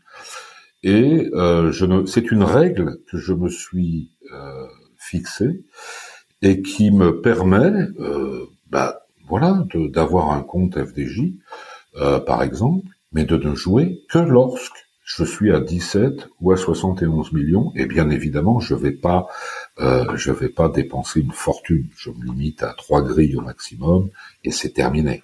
Ouais, je, comprends. Je, je, suis plus un joueur. Mais euh, je, je, pense que tu vas être d'accord avec moi. Le loto n'est pas euh, le, le, loto type bingo n'est pas euh, le jeu le plus euh, addictif. Le loto, le loto, c'est pas le, c'est pas le vrai problème dans l'addiction au jeu. C'est plutôt les gains instantanés, les potentiels gains euh, etc. Donc aujourd'hui, c'est, j'ai bien compris que c'était ta manière de euh, t'octroyer un petit plaisir euh, parce que voilà, ça, ça fait plaisir de pouvoir euh, jouer et d'avoir un petit peu cette adrénaline du gain, de la perte. C'est pas quelque chose de malsain en soi profondément, mais quand on a un terrain addictif et que euh, on peut vite décrocher, perdre le contrôle, c'est là que ça devient dangereux parce qu'aujourd'hui l'accessibilité, comme tu disais, le fait d'avoir en ligne l'accès à des casinos, à des paris sportifs, etc. On peut vraiment siphonner tout son blé. Moi, c'est sur sur le sur plusieurs années. Euh, pour décompenser euh, de l'addiction à, la cocaïne, euh, ça m'est arrivé de, je, je, dirais pas que j'ai fait ça en substitut parce que c'est pas le terme correct, mais euh, il a fallu que l'énergie euh, se, se, se, stabilise et que les, les, raisons pour lesquelles je prenais de la coke, euh, je, je, sois de plus en plus à l'aise et que je travaille beaucoup là-dessus. Euh, mais j'ai eu un peu un matelas pendant deux trois ans après l'arrêt de la, la, cocaïne où euh, je me suis tourné vers des jeux, etc. Et moi, c'était les paris sportifs, hein, le, le, les, les, matchs de foot. C'était pas des sommes énormes, mais quand même sur sur trois quatre ans, il y a peut-être deux deux trois mille euros qui sont partis qui sont partis là-dedans. Donc c'est quand même une somme, c'est quand même une somme, mais pas de quoi me mettre à la rue non plus. Euh, c'était quoi les jeux, toi, euh, qui te, c'était quoi les jeux qui te, tu vois, parce que je parlais du loto, je disais ok, c'est cool parce qu'aujourd'hui tu gardes un lien avec ce, avec euh, avec le jeu, mais quels étaient les jeux ou les situations qui te posaient réellement problème vis-à-vis du comportement au, jeu d'argent? Alors, à, une époque, je moi, je suis un, je suis un ancien cadre commercial. J'étais donc directeur export. Euh, je parcourais le monde, ce qui me permettait d'aller de temps en temps euh, dans des endroits comme Las Vegas. Euh, il y en a d'autres hein, dans le monde. Euh, il y a Macao si tu étais dans une très grosse voilà. Voilà, il y a Macao également. Quand tu es à Hong Kong, à une époque, tu n'étais pas très loin de Macao. Donc, hmm. tu pouvais, et effectivement, euh, bah, ça, c'est, c'est, moi, je sais pas m'arrêter. Donc, euh, euh, oui, il m'est arrivé de perdre, de, de, perdre plusieurs centaines, voire quelques milliers d'euros par par soirée où je suis allé au casino. Donc tu Mais c'était quoi, machine à sous, poker, blackjack, roulette euh... C'était alors il y avait la roulette parce que c'est hmm. rigolo, c'est super la roulette. En plus, si tu gagnes une fois, après t'es foutu, tu sais que tu vas vider ton compte, quoi. Et, et, et, et après, oui, bien sûr, le, le, le les, machines à sous. les slots, ouais. Les slots, parce qu'il y en a, il y en a partout. Ça coûte pas cher. Les gains sont euh, potentiellement faramineux, et tu as le bruit euh, qui va t'entraîner. Et dans un casino, c'est c'est euh, c'est terrible, quoi. Voilà. Donc euh, pas pas le gros joueur jeu de cartes, non jamais. Paris sportif, non. Je voilà, mais peut-être que je me protège. Hein, je, si je, je m'intéresse pas au foot, euh, j'ai pas honte de le dire. Voilà. Euh, tu viens de perdre 300 300 auditeurs, pardon. Euh, mais non, je je regarde pas le, le, le, foot et je ne parie pas sur sur ces jeux-là. Voilà. Après, je vais changer de vie, donc je ne voyage plus, bien évidemment. Ok. Euh, tu t'as as parlé un petit peu d'un sujet aussi marquant dans ton dans ton parcours, enfin marquant euh, dans le sens où euh, c'est un élément important euh, de ta personnalité, ton parcours, c'est que tu as travaillé en entreprise, tu avais une position de de commercial. C'était quoi le poste exact que tu me disais? J'étais j'étais directeur export. Voilà. Donc en gros, tu rencontrais des gens, tu avais des dîners, euh, tu avais euh, euh, ce comment le dire de façon non péjorative. Euh, bah t'étais le gars qui partait à l'étranger faire des dîners euh, pour favoriser ou faciliter des achats ou des ventes et ce genre de choses quoi.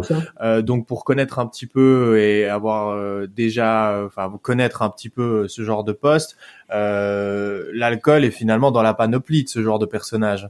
Euh, si je me trompe pas. C'est c'est très courant. Peut-être peut-être que ça évolue avec le temps, mais euh, de, de, de l'image que moi j'en ai, euh, l'alcool est quelque chose, est, un, est presque même des fois un outil pour, euh, pour, pour ce genre de métier. Euh, alors pas partout, enfin si, enfin pas partout. si. En gros, j'ai commencé comme responsable de zone sur les pays du Moyen-Orient. Euh, c'est très contrasté l'alcool au Moyen-Orient. Hmm. Ça va de l'interdit total à, la, quoi. à la permissivité totale. Voilà. Et puis euh, euh, lorsque j'ai, lorsque ma boîte a coulé, la boîte que j'avais montée, qui était une boîte euh, où je travaillais à l'international, je ne travaillais quasiment plus que sur euh, l'Europe de l'Est, y compris la Russie et l'Ukraine. Voilà. Donc des pays où, par contre, euh, on sait qu'on va boire et, et, voilà. Mais en Asie, on boit énormément. En Corée, on boit beaucoup. Au Japon, on boit. Euh, au, Vietnam, au Vietnam, euh, en Malaisie. ça fait partie de. ouais, ça fait partie du truc, quoi. Après, effectivement, en, Russie, ben, j'étais capable de coucher les Russes à la vodka, et ça, ils trouvaient ça vachement bien, quoi. Sauf que, en fait, j'étais malade. Mmh. Ah ouais. Bah eux aussi, hein, probablement, hein, mais euh, c'est vrai que culturellement, euh, il y a des sociétés. Hein. Alors le gars avec qui je travaillais ne buvait pas d'alcool. Par contre, il y avait une personne qui était, euh, je l'appelais le Chief Drinking Officer. voilà, c'était lui qui organisait les soirées, les soirées vodka, et on allait tranquillement boire notre bouteille de vodka chacun, quoi. Mmh. Mmh. En mangeant, etc. Y a pas, pas de souci. On a fait le tour du de l'alcool, on a parlé euh, des jeux. Euh, Il nous reste. L'idée c'est pas de faire une liste, mais il nous reste euh, le, le, tabac, euh, le, cannabis et le porno. Euh, J'espère qu'on commence par le par le tabac. comment est-ce que le tabac est on, on, on, dit souvent dans que le tabac on, on s'en sert pour rentrer dans le groupe pour euh, mhm. tu vois se créer une image sociale pour appartenir euh, faire comme les autres et d'une certaine manière exister c'est une addiction qui a l'air un petit peu différente de par exemple celle de la cocaïne ou de ou de l'alcool. Encore une fois avec des guillemets mais on est moins dans la recherche de combler euh, une détresse etc apparemment le la manière d'un point de vue psychologique dont on rentre dans l'addiction au tabac se ferait plus comme ça. Euh, Comment est-ce que ça s'est passé pour toi? Est-ce que c'est le cas ou est-ce que euh, tu es tombé sur le tabac d'une manière différente? Non, mais je connais pas un fumeur qui, qui est commencé tout seul. Tu commences toujours euh, parce que tu vas, euh, on va te proposer une clope pour faire partie d'un groupe. Moi, j'avais, je sais pas, je devais avoir 13 ans. Voilà, donc j'étais collégien. Et, euh, et, sur le chemin du, du, collège, pour rentrer chez moi, euh, il y avait un bureau de tabac. Donc euh, voilà, c'est devenu euh, très rapidement euh, bah, une très mauvaise habitude. Après, on avait un petit chien et euh, j'étais systématiquement volontaire pour, euh, pour promener le chien, hein, bien évidemment, puisque ça me permettait d'aller fumer ma clope, pensant que euh, mes parents ne savaient pas que je fumais. En fait, euh, enfin voilà, tu tu la fais pas quoi. Mon père était était un ancien fumeur, donc compte tenu du parfum de la cigarette, que ce soit sur tes vêtements ou ou, lorsque tu respires. Euh, bon, par contre, il a jamais rien dit. Voilà, c'est, c'est euh, ça aurait été compliqué aussi, mais bon, la cigarette, j'ai commencé comme ça. Je me suis arrêté une première fois parce que c'était l'an 2000 et, euh, et j'ai voulu arrêter. Et euh, j'ai repris euh, en, en, 2002, on, on, va dire choc émotionnel. Voilà. Et, ah, t'as resté deux années euh, sans. Resté deux ans sans fumer. J'ai repris en 2002 et je me suis arrêté en 2019. Donc tu vois, ça fait pas si longtemps que ça. D'accord. Euh, mais je me suis arrêté de fumer et et, voilà, et je suis très content et j'en ai pas envie et euh, la fumée m'insupporte plus qu'autre chose. Voilà. Hmm. Je fais comme tous les anciens fumeurs, je deviens un peu intolérant avec euh, avec les, les, fumeurs. Je suis pas passé par euh, des, des, produits de substitution. Euh, voilà, j'avais essayé les produits de substitution. Euh, bon, euh, ça peut pas convenir à tout le monde. Par contre, chacun a une solution pour euh, pour arrêter de fumer. Et, et voilà, moi je, je l'ai fait comme ça. Alors j'ai pris un peu de poids, oui, d'accord. Au moins je ne fume plus. Je, je suis très bien. Après, s'il reste sur le cannabis, bah, c'était l'époque du lycée. Euh, c'était l'époque du lycée, des soirées entre potes. Euh. alors moi, j'ai grandi entre euh, j'ai grandi entre Aubervilliers, La Courneuve et Saint-Denis. Voilà, c'est les trois villes du nord de Paris où j'ai grandi. Alors toi qui es en Belgique, je ne sais pas si ça te parle. C'est ce qu'on appelle, c'est loin d'être le Triangle d'Or. Hein, voilà, c'est le 93, c'est la Seine-Saint-Denis. c'est une population qui est stigmatisé euh, à chaque fois pour de mauvaises raisons. Euh, c'est un endroit où on apprend à grandir et où tout est permis. Voilà. Il faut juste euh, pas tout pas tout essayer. Oui, mais tu restes pas dedans le cannabis. Tu tu fais une, un petit passage et tu me disais euh, que toi ça te réussissait pas trop, donc tu t'accroches pas vraiment quoi. Non, je me suis pas accroché au cannabis parce que euh, parce que lorsque je fumais, je buvais également et que cannabis et alcool n'ont jamais fait bon ménage. Euh, donc, euh, donc je préférais les effets de l'alcool aux effets du cannabis. Et ça faisait quel effet euh, cannabis alcool chez toi? Ah bah cannabis alcool, c'est non, on est à la non, on est à la radio là. Tu, tu vas faire fuir tout tes tout Ah non, justement. Et ça te rend, enfin moi ça me rendait malade. Euh, à en, vomir mes boyaux. Euh, ça me, je, je savais plus du tout m'orienter. Enfin, c'était terrible. Quoi. Ouais, donc toi, ça potentialisait les effets de l'alcool d'une certaine manière. T'avais pas la partie angoisse, crise d'angoisse, etc. Non. Ok, d'accord. Ça, c'est quelque chose qui arrive régulièrement, euh, mais et de, de ce que j'entends, et je sais pas s'il y a un lien de cause à effet euh, d'un point de vue scientifique, mais euh, les consommateurs euh, de stupéfiants type cocaïne, ecstasy, etc. Le cannabis en général fait euh, sur la longueur fait fait pas très bon effet. ça, enfin, j'entends souvent, c'est pas le cas de tout le monde, mais j'entends souvent des gens qui me disent que le cannabis déclenche des crises d'angoisse, etc. Et souvent, ça veut pas dire que c'est une une une, enfin, une vérité ou une certitude, mais souvent il y a la consommation de produits stupéfiants comme la coke ou les extas. Euh, et probablement aussi des liens euh, avec euh, une haute sensibilité. Euh, j'aime pas le mot hypersensibilité, mais avec une, une, sensibilité supérieure à la moyenne. Je, je, pense que, que le cannabis ne fait pas ne, ne fait pas toujours bon ménage. tu as parlé du, du, du, porno aussi tout à l'heure. et tu, tu, faisais la précision, je sais plus si c'était en off ou si on en a déjà parlé ici dans, dans l'épisode, mais avec le porno et pas le sexe. C'est-à-dire qu'il y a, y a deux addictions euh, différentes. Il y a celle où on va avoir, on va être attiré par les images et par la dopamine que libère euh, et un peu l'interdit et euh, le contenu qu'on va regarder associé avec la libération de toutes les hormones que l'orgasme peut procurer. Et puis il y a l'addiction au sexe qui elle, voilà, est, aussi différente. Euh... Tout à fait. Bah, tu viens très bien dans, de résumer. Voilà, j'ai plus rien à dire. Ouais, mais comment ça se passe Comment ça se passe chez toi? À quel âge ça arrive? ah, Comment ça, arrive? Ah ben moi, c'est venu, c'est venu très tôt parce que euh, j'avais des, des, besoins de avant Internet?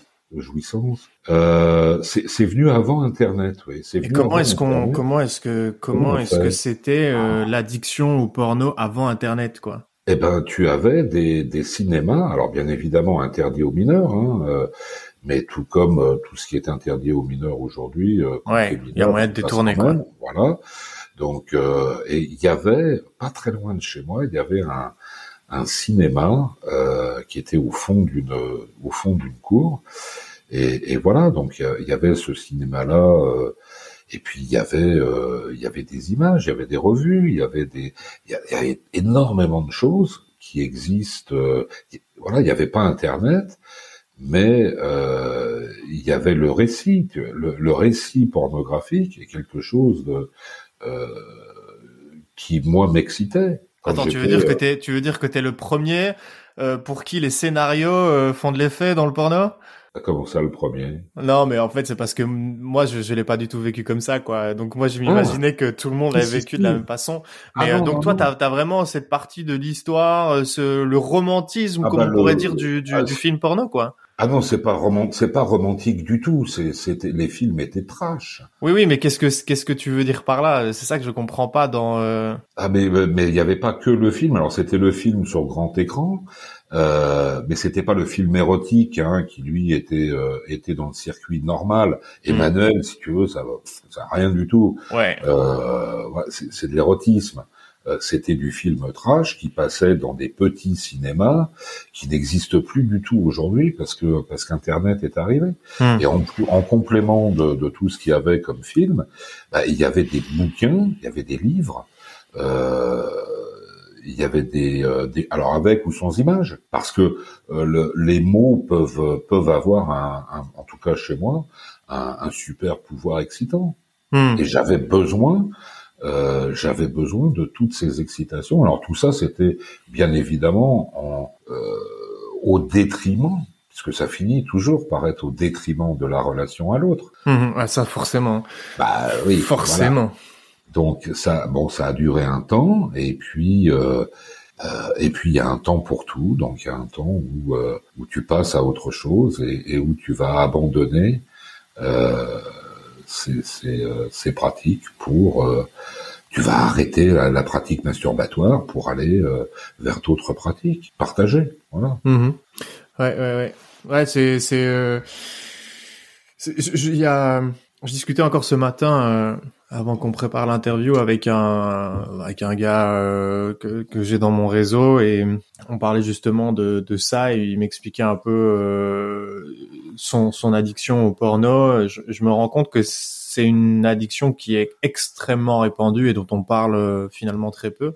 Il y a des gens qui en parlent sur YouTube, des créateurs, etc., euh, euh, qui ont roulé leur boss et qui ont fait du chemin par rapport à par rapport à leur relation au porno et qui en parlent. ça, ça, ça se démocratise un petit peu, mais je pense que je pense qu'il y a beaucoup. en fait, c'est pas compliqué quand tu regardes les chiffres de la consommation euh, du, du, porno euh, dans le monde, c'est monstrueux. Quand tu couples en plus à ça les difficultés qui sont ajoutées euh, dans les relations humaines, de par la façon dont la société fonctionne, le paraître, la compréhension entre les hommes et les femmes, euh, la compréhension des fois de sa propre identité sexuelle et le fait qu'on n'ait pas un cadre et, et, et, et, des dispositions pour pouvoir parler librement de tout ça.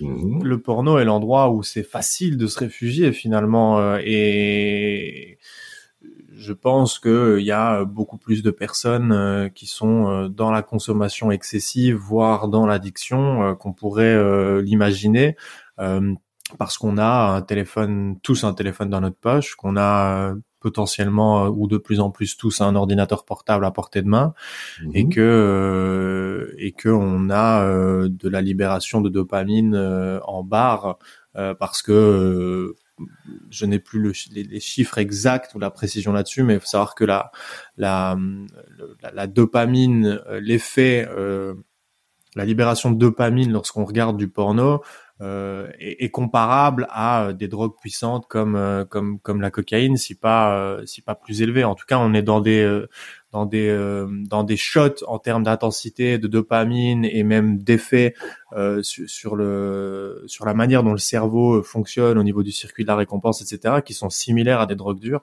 Euh, donc j'imagine que quelqu'un même qui n'aurait pas des prédispositions à, à l'addiction doit quand même être, enfin le voilà, peut quand même être happé par ce truc-là et, et se renfermer là-dedans. Et je pense que je pense que c'est cool qu'on puisse en parler, euh, surtout en plus avec, euh, enfin sans vouloir euh, te, te, vieillir, c'est plutôt de l'expérience que, que, je mettrais là-dessus, mais avec une génération, avec deux générations d'écart, de pouvoir en parler ouvertement comme ça, je pense que c'est cool parce que comme je disais, il y, a, plus de monde qu'on ne le pense qui est concerné, je crois. Oui, mais ça touche toutes les tranches d'âge. Après, bah, euh, je l'ai pas dit encore. Bon, je vais avoir 59 ans. Hmm.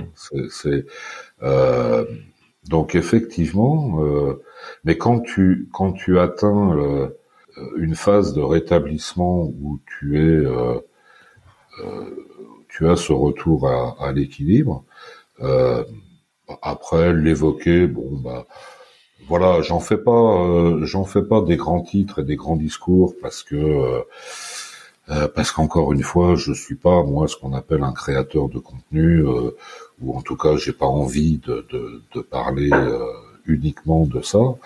Euh, il y a des sujets qui qui m'intéressent, mais mais voilà, c'est quelque chose que je ne vais pas nier aujourd'hui. Tu vois, ce serait un peu ce serait un peu ridicule. Et puis euh, puis à la limite. Euh, c'est quelque chose qui, qui a fait partie qui a fait partie de moi donc je ouais j'en parle avec un certain détachement aujourd'hui non, mais c'est très euh, très cool, euh, très très cool. Euh, je fais partie des vieux pour ton podcast. non, mais c'est pas c'est pas c'est pas grave parce que tu serais étonné de voir. J'ai toutes les tranches d'âge qui me contactent depuis que je prends la parole sur les réseaux sociaux. ouais, enfin, je, je, je je veux pas en dire de trop. J'essaie de réfléchir à comment comment je peux tourner ça, mais euh, cette semaine, j'ai eu euh, trois ou quatre personnes euh, qui sont venues me parler de leur situation et engager une conversation autour de leurs propres réflexions face à de la consommation ou du comportement. Et je me rends compte qu'il y a aussi bien des femmes que des hommes et ça va de 18 à ouais 60 ou 65 ans. et je me rends compte que mon histoire qui est un peu le euh, mon, mon, histoire, si tu veux, c'est un peu le, la locomotive euh, qui permet euh, de, de, comment expliquer? C'est un peu le personnage, si tu veux. Moi, j'arrive en disant, euh, voilà, mon histoire, elle, est comme elle est. Voilà comment moi je l'ai vécu. J'en parle publiquement et je me rends compte que ça permet à certaines personnes, et je le lis textuellement régulièrement, que le fait de parler, de m'exposer en public et de d'avoir de, d'avoir l'image de la personne qui n'a pas peur de le faire parce que bon euh, je, je vais pas dire que, que émotionnellement ça ne me fait rien euh, de, de parler euh, de, de mmh. cette histoire là ça c'est totalement faux à chaque fois que j'écris un texte qui parle de mon passé ou qui parle surtout pour la partie familiale hein, c'est ça le plus difficile là j'ai encore euh, j'ai pas des trémolos dans la voix, mais je sens, j'ai une réaction physique lorsque je lorsque je me prépare à parler de choses que j'ai pu vivre. Mais comme je sais que ça a de l'importance, euh, parce que moi je me suis, ça m'a beaucoup aidé d'avoir des témoignages et je vois que ça a un impact quoi. Ça, ça me conforte dans l'idée euh, de, de ce que j'ai commencé à faire euh, finalement il y a trois quatre mois sans savoir où j'allais et, euh, et aujourd'hui quand je vois, euh, bah, que je vois qu'une histoire d'un mec qui a eu une addiction entre ses 20 et 30 ans va parler à quelqu'un de 60 comme à quelqu'un de 20 comme à quelqu'un de 30 donc c'était pour compléter par rapport à ce que tu disais par rapport à ton âge et euh, peut-être une euh, incompatibilité avec l'audience en fait non il n'y a pas de Alors probablement que certaines personnalités, certaines il y a des gens on a naturellement des affinités plus avec une personne ou avec une autre. Euh, ça c'est comme pour tout, donc on va, il y a, y a, y a des gens et c'est bien qu'il y ait d'autres personnes comme Baptiste Mullier, comme euh, euh, ah, je retrouve, tiens plus son nom de chez Mayadi. Ah ouais. Allez, ah mince, euh, Ashley, voilà, Ashley Tayeb.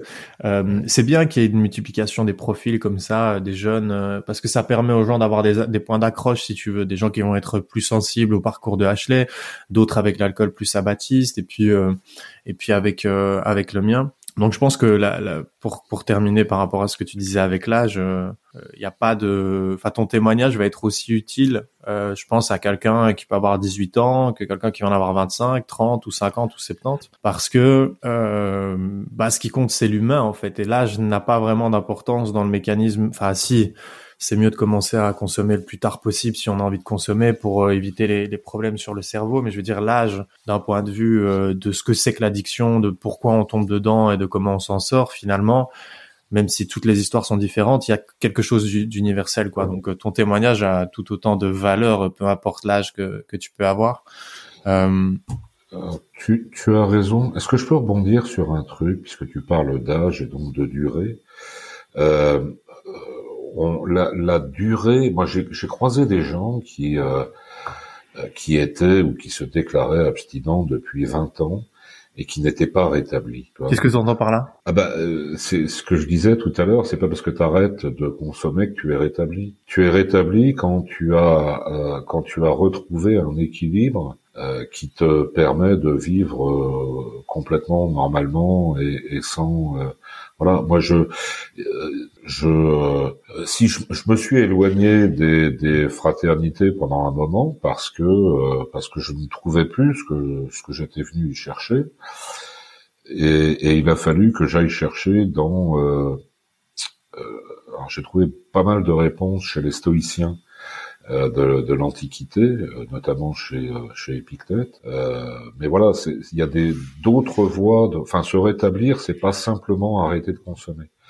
C'est euh, se reconstruire en tant qu'individu. Il faut bien déconstruire la, la personne que l'on était dans la consommation.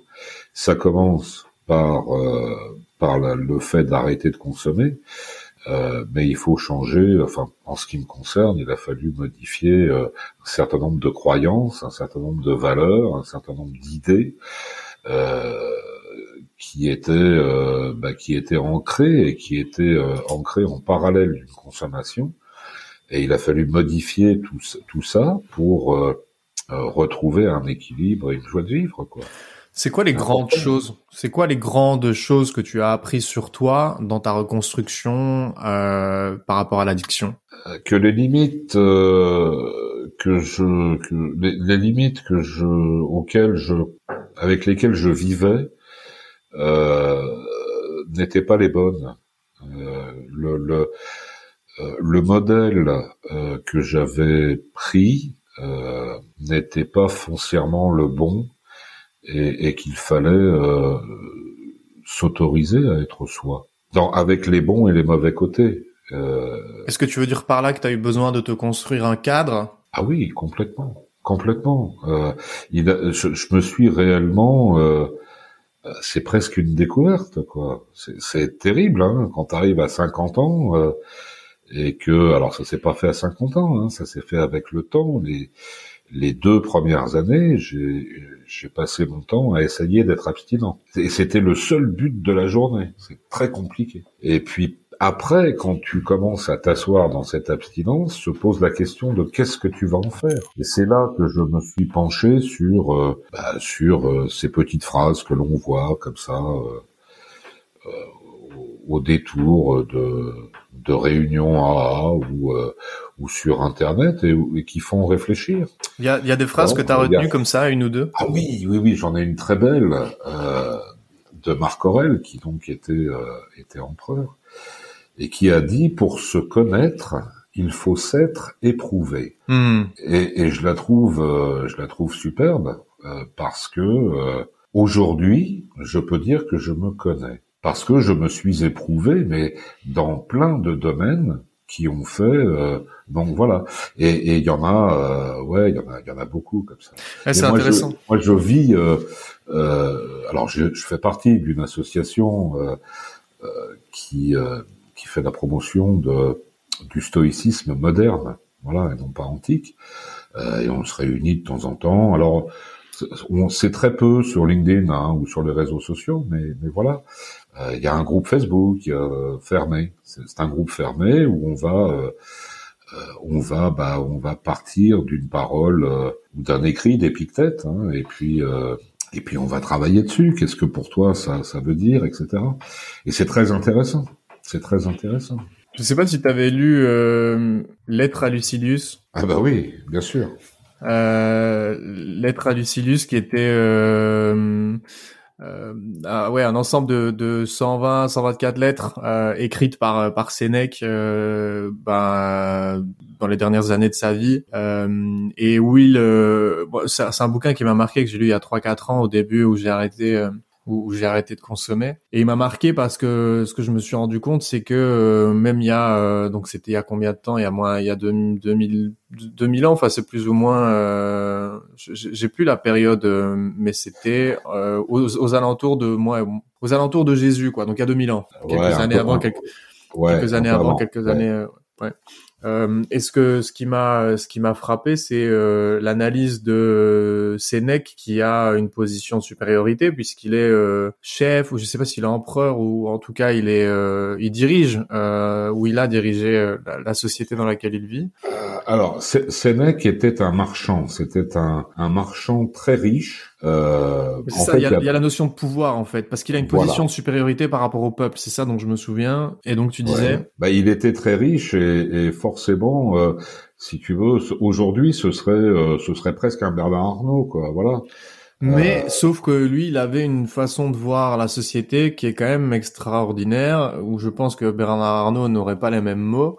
Euh, ni la même philosophie vis-à-vis de vis-à-vis de la société. Euh, alors en fait, tu fais bien de me reprendre puisque c'est Sénèque qui a dit euh, pour se connaître il faut s'être éprouvé. J'avais un doute et euh, ça vient de me revenir. Mais en fait, je, je, pense que c'est Marc Aurel qui a écrit, euh, si je ne me trompe pas, je suis en train de me de m'emmêler les pinceaux. Euh, euh, je me demande si euh, Lettre à Lucilius n'est pas un, quelque chose qui a été repris. Non, non, non. Lettre à Lucilius, c'est bien Sénèque. Marc Aurel a écrit Pensée pour moi-même, dans lesquels il il va coucher. C'est pareil sur les dernières années. Donc là, on est plutôt dans les années 200 après euh, après JC, euh, il va coucher sur euh, sur papier des pensées pour lui-même qu'il nous a qu'il nous a laissé.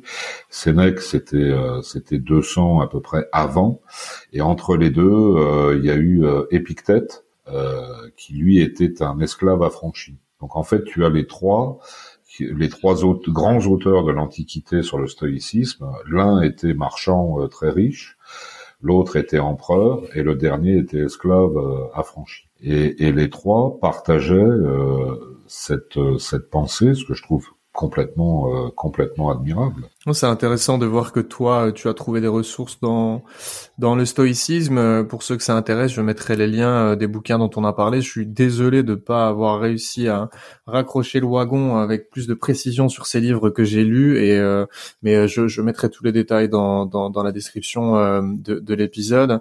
Il y a un truc dont on n'a pas parlé ensemble, en tout cas pas encore sur l'épisode. Euh, c'est euh, les fameuses euh, causes potentielles euh, de l'addiction.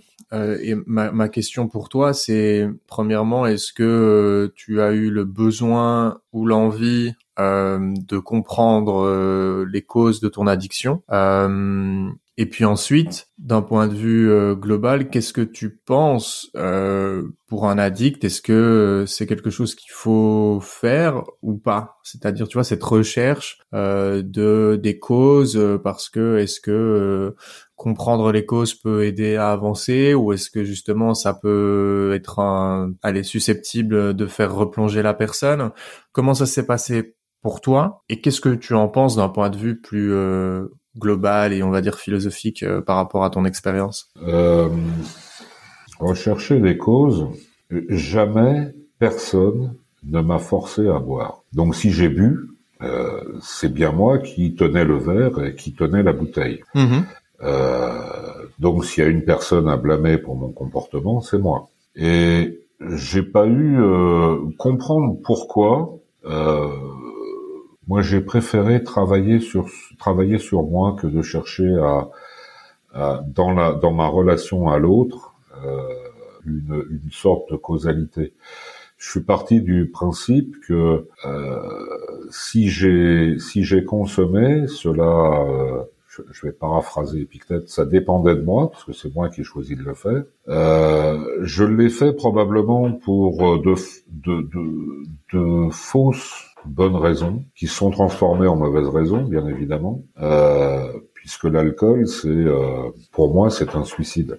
À, petit feu, mais c'est un suicide. Euh, j'ai jamais eu envie de me suicider en fait, mais euh, consommer de l'alcool comme je l'ai fait, ça, ça revient à peu près au même. Mais quelle, à, quelle, à quelle réalité est-ce que tu as essayé d'échapper euh... euh, bah, Celle de...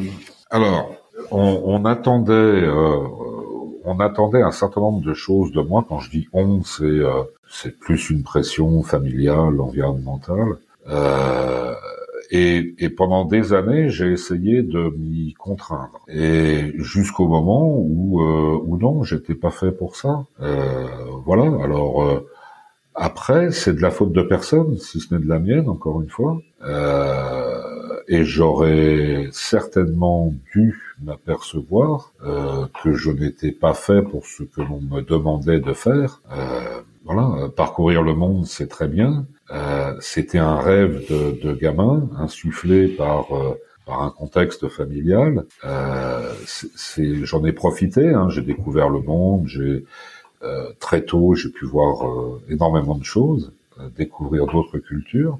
Ça m'a énormément servi et ouvert l'esprit. il faut pas oublier la, le côté, l'autre côté, le côté pile, celui qu'on voit pas, c'est que lorsque tu es en déplacement, bah, tu es tout seul.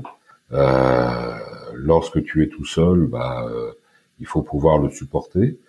Euh, il m'est arrivé de faire enfin il y a des années où je faisais le tour, je partais vers l'est et je rentrais, euh, à, je rentrais par les États-Unis. Je pouvais partir trois trois semaines, c'était euh, c'était la norme. Euh, je suis parti jusqu'à cinq semaines. Cinq semaines quand tu as des enfants, c'est cinq semaines où tu les vois pas. Euh, enfin, il y a tout un tas de, de choses qui euh, qui pèsent. alors après, c'est un métier fantastique. C'est voilà, mais tu rentres dans et dans les risques euh, professionnels, on, on sait que l'isolement est un facteur euh, potentiel de, conduite addictive euh, en entreprise. Et, et, voilà, donc moi j'étais tout seul tout le temps, tout le temps, tout le temps, tout le temps. Compliqué. Ouais, intéressant. Donc euh, c'est vrai quand moi je parle des causes, euh, j'ai tendance à, à, à, être biaisé et à faire des liens avec euh, ma, ma, ma, propre histoire. Et en fait, on se rend compte que on se rend compte que s'il peut y avoir un terrain émotionnel qui va être lié à l'enfance et l'environnement, etc. il y a aussi tout un tas de facteurs environnementaux qui sont liés à la condition du moment où on tombe dans l'addiction. Et là, tu parlais de solitude. Il y a aussi les groupes d'amis, les personnes qu'on va fréquenter euh, s'il y a plus ou moins de, de, de, de, consommation, ce sont des facteurs qui vont euh, qui vont aussi beaucoup jouer. Euh, mais donc du coup, moi, quand je te posais la question, est-ce que tu as cherché les causes C'est vrai que c'était plutôt orienté sur le terrain familial, etc. Mais tu as répondu.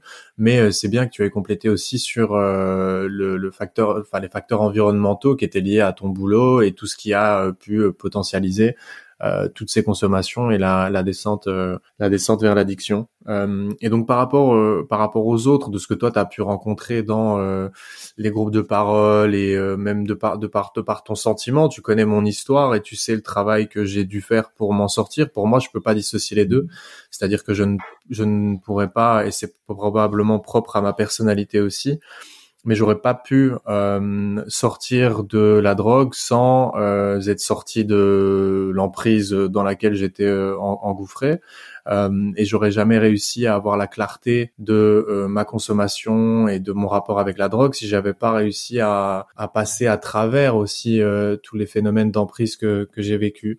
Et donc ça m'amène à avoir une, une, une réflexion et c'est pour ça que je dis qu'elle est probablement biaisé. C'est pour ça que ça m'intéresse de parler avec des gens comme toi euh, pour comprendre euh, la diversité des témoignages et la diversité de cette euh, de de de, ce, de, ce, des façons de se rétablir pour pouvoir bah, emmagasiner de l'expérience et pouvoir repartager cette expérience-là par la suite. Donc, ça m'intéressait de comprendre comment toi tu perçois ce besoin, nécessité ou peut-être pas euh, dans le cas de d'événements traumatiques de d'aller travailler tout ça, quoi.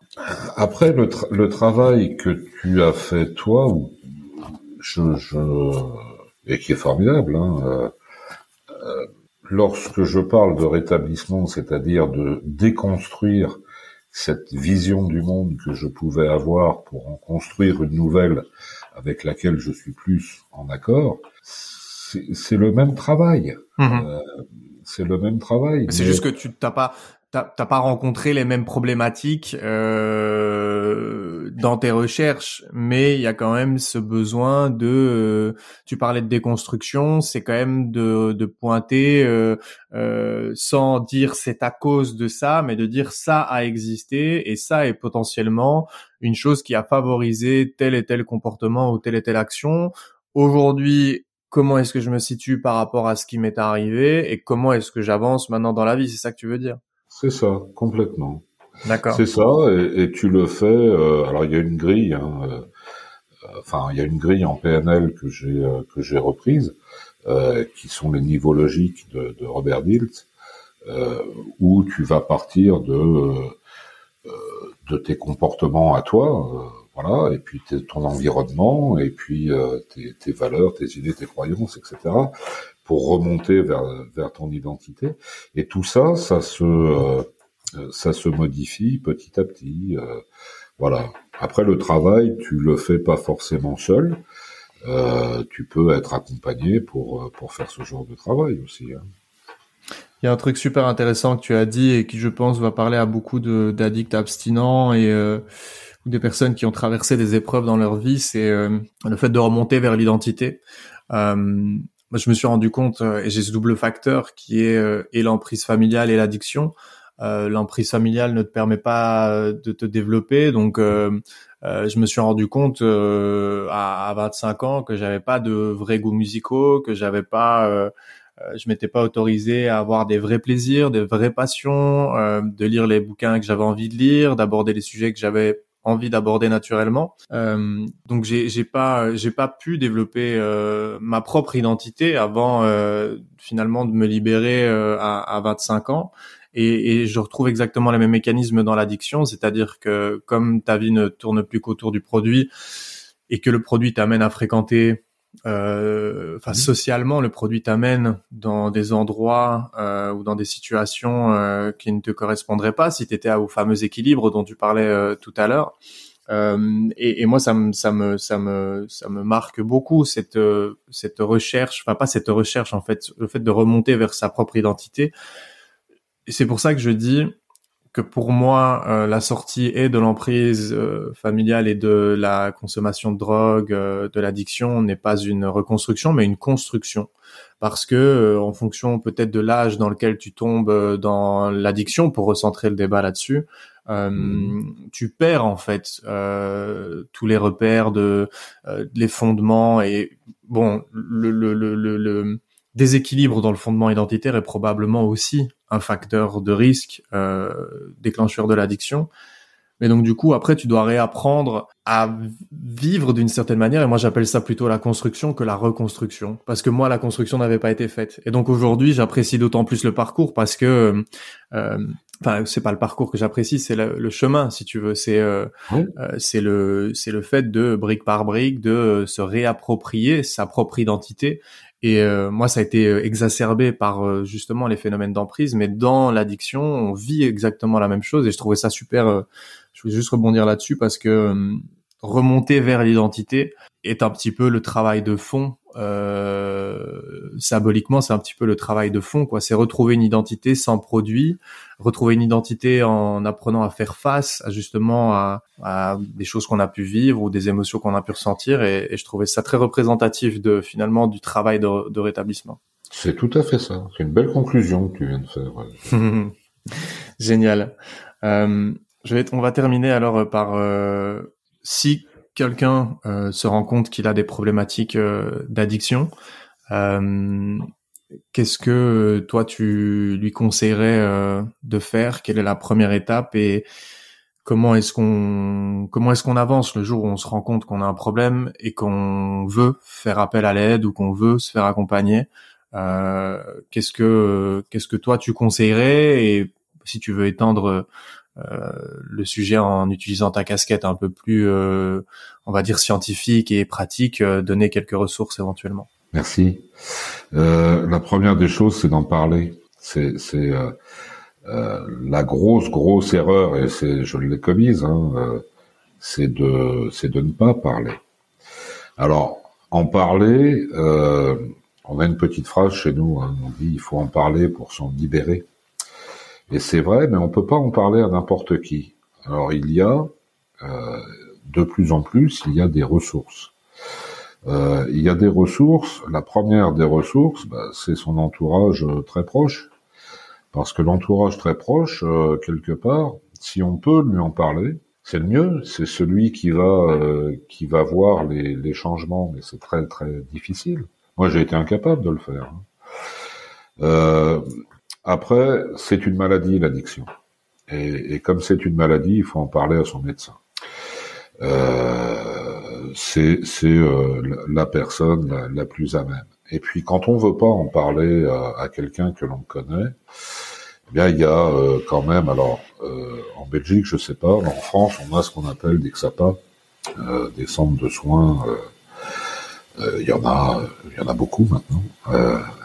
Et là, on peut être reçu de manière gratuite et anonyme par des travailleurs sociaux qui vont orienter la personne vers un, psychologue ou vers un addictologue qui travaille sur le centre, et euh, simplement pour en parler. Je, on n'a pas parlé de soins encore, hein, simplement pour en parler. Et puis, euh, et puis il y a, bah, il y a, euh, alors sur Internet, il y a, euh, il y a tout. Mais, mais qui dit tout dit euh, attention. Donc c'est vrai que bon, là c'est le patient expert qui parle. il y a des sites qui sont modérés par les patients experts et où là on va accompagner les personnes vers le vers le soin c'est ce que je fais. Et il y a le forum Addicted, par exemple, qui est euh, le forum Addicted. Il est euh, il est accessible. Il y a des il y a des catégories et, et les gens euh, on peut s'inscrire de manière complètement anonyme, poser des questions, donner sa situation. Et en face, il va y avoir, il va y avoir des patients experts, c'est-à-dire des addicts rétablis, qui vont, alors qui vont pas apporter une solution, moi, j'apporte jamais de solution. Je questionne souvent la personne. Euh, voilà. Euh, jusqu'au moment où cette personne sera prête à aller vers euh, vers le soin. Et à ce moment-là, bah, sur le même site, il y a un annuaire. il y a il y a maintenant des, des ressources petit à petit. Encore faut-il avoir ou pouvoir pousser la porte. C'est généralement c'est ça le plus dur. Une fois que la, la, porte est poussée, mais même dans les groupes de parole, le plus dur c'est de pousser la porte. Derrière la porte, il y a des gens euh, bah, comme soi, comme nous. Euh, moi, quand j'ai poussé la porte, bah, au départ, euh, voilà, il y a quoi derrière? Bah, Il y a des gens qui sont comme moi et ils ont les mêmes problématiques que moi. Et, et en parler avec eux, mais on va trouver plein de solutions ensemble. Et, et c'est très important pour le rétablissement. Hmm. Après, ça prend du temps. Très bien, très bien, euh, très très bien, belle euh, belle clôture de cet épisode de dire qu'il y a euh, il y a des solutions, il y a des solutions et en parler en parler, commencer par en parler est, la première de toutes les autres qui existent. Je te remercie beaucoup pour cet échange Hervé, c'était un plaisir d'avoir discuté avec toi aujourd'hui. pourquoi est-ce que c'était important ou pourquoi est-ce que toi aujourd'hui tu prends le temps de, témoigner? Euh, parce que c'est Gabriel qui est en face de moi. Euh, ah bon? Oui, bah oui. Sinon c'est voilà. Tu, euh, quand j'ai vu euh, que tu que ce que tu écrivais, comment tu écrivais sur LinkedIn, il y a quelque chose qui est de de l'ordre de la de l'authenticité. Voilà. Et ce que tu racontes est complètement authentique, complètement voilà. Et à partir de là, je me suis dit, mais ça, c'est quelqu'un avec qui euh, je prendrais plaisir à échanger. Euh, parce que dans nos trajectoires, il y a des points communs, il y a des différences évidemment, mais il y a des points communs. Et il y a en, dans les points communs cette ouverture à l'autre que tu as, que je pense avoir, et qui nous permet d'échanger. Et, de grandir. Ça, euh, et ça c'est pas donné à tout le monde. Voilà. Bah, ça me touche beaucoup. Ça me touche beaucoup. Euh, oui, merci. c'était ma surprise. C'était ma surprise, ça, mais voilà. Oui, oui, je, je... mais c'est cool. Mais c'est très gentil et sur ces belles paroles, euh, bah, je te souhaite euh, tout le meilleur pour la suite et de toute façon, on, reste en contact parce que j'ai d'autres idées de contenu euh, avec toi et voilà, on reste en contact et que tout se passe bien pour toi. Merci, tu prends soin de toi et je te dis à très bientôt. À bientôt Hervé. Merci à toi. Merci d'avoir écouté ce podcast. Je suis vraiment intéressé d'avoir ton avis sur ce que tu viens d'écouter. C'est important pour moi de comprendre quel type de contenu tu aimes pour créer le format que tu préfères. Par exemple, dis-moi ce que tu as pensé de la longueur de cet échange ou encore des sujets dont on a parlé. Pour me donner ton avis, tu peux venir me retrouver sur la messagerie du compte Instagram Tous Accro. En t'abonnant sur Insta, tu découvriras aussi les coulisses du projet et seras averti de la sortie des prochains épisodes. C'était Gabriel et je te dis à la semaine prochaine.